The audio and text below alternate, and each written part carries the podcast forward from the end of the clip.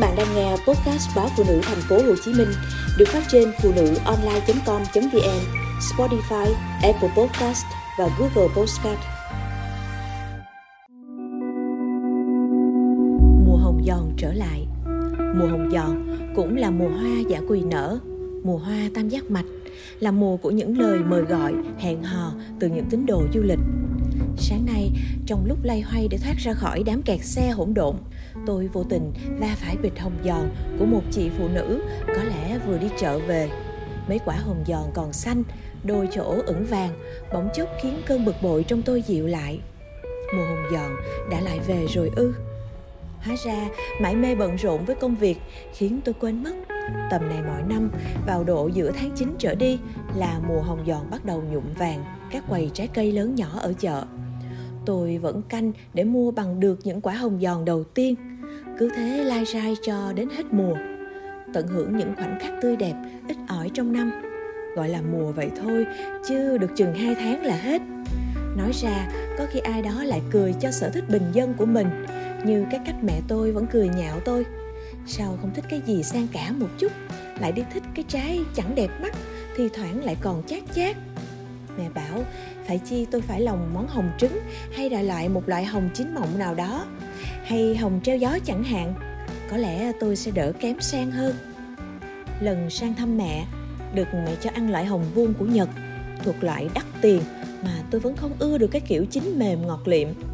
Bị mẹ chê là đồ nhà quê mà thấy rất là buồn cười. Tự thấy mình không hề vô lý khi lỡ thích loại trái cây sống không ra sống, chín không ra chín như hồng giòn cái trái gì mà cứ giòn sần sật, càng ăn lại càng ghiền.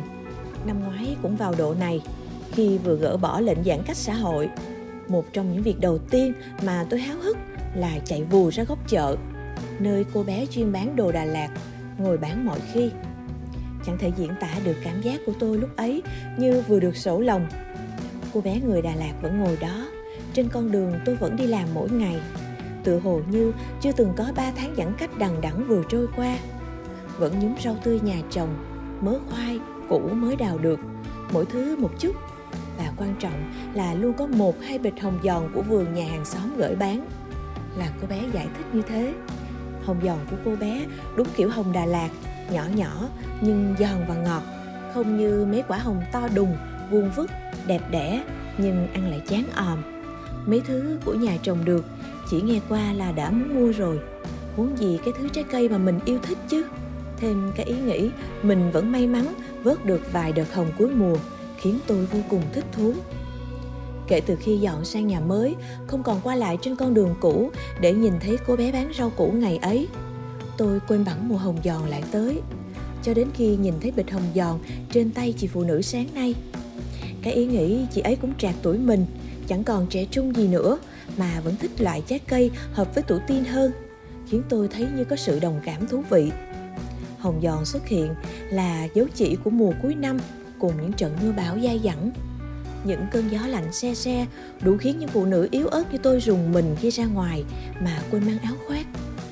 Mùa hồng giòn cũng là mùa hoa giả quỳ nở, mùa của hoa tam giác mạch, của những lời mời gọi, hẹn hò từ những tín đồ du lịch. Còn bạn, có lời hẹn nào đang chờ bạn vào khoảnh khắc này không? Mùa hồng giòn có khi chỉ là sự nhắc nhớ về một kỷ niệm nào đó như với tôi, đó là con đường đi ngang ngôi nhà cũ, có cô bé ngồi bán hồng giòn và cái áo len mỏng vào những ngày thời tiết sang mùa. Mà bây giờ, muốn được nhìn thấy góc đường ấy, khung cảnh ấy, tôi phải chịu khó quay ngược vòng xe. Chẳng phải gì, chỉ là để được thấy mình vẫn còn nhớ nhung một điều gì đó, vẫn bồi hồi với những kỷ niệm cũ, để biết rằng cảm xúc vẫn chưa chai sạn. Dẫu bao nhọc nhằn cơm áo vẫn cuồn cuộn ngoài kia.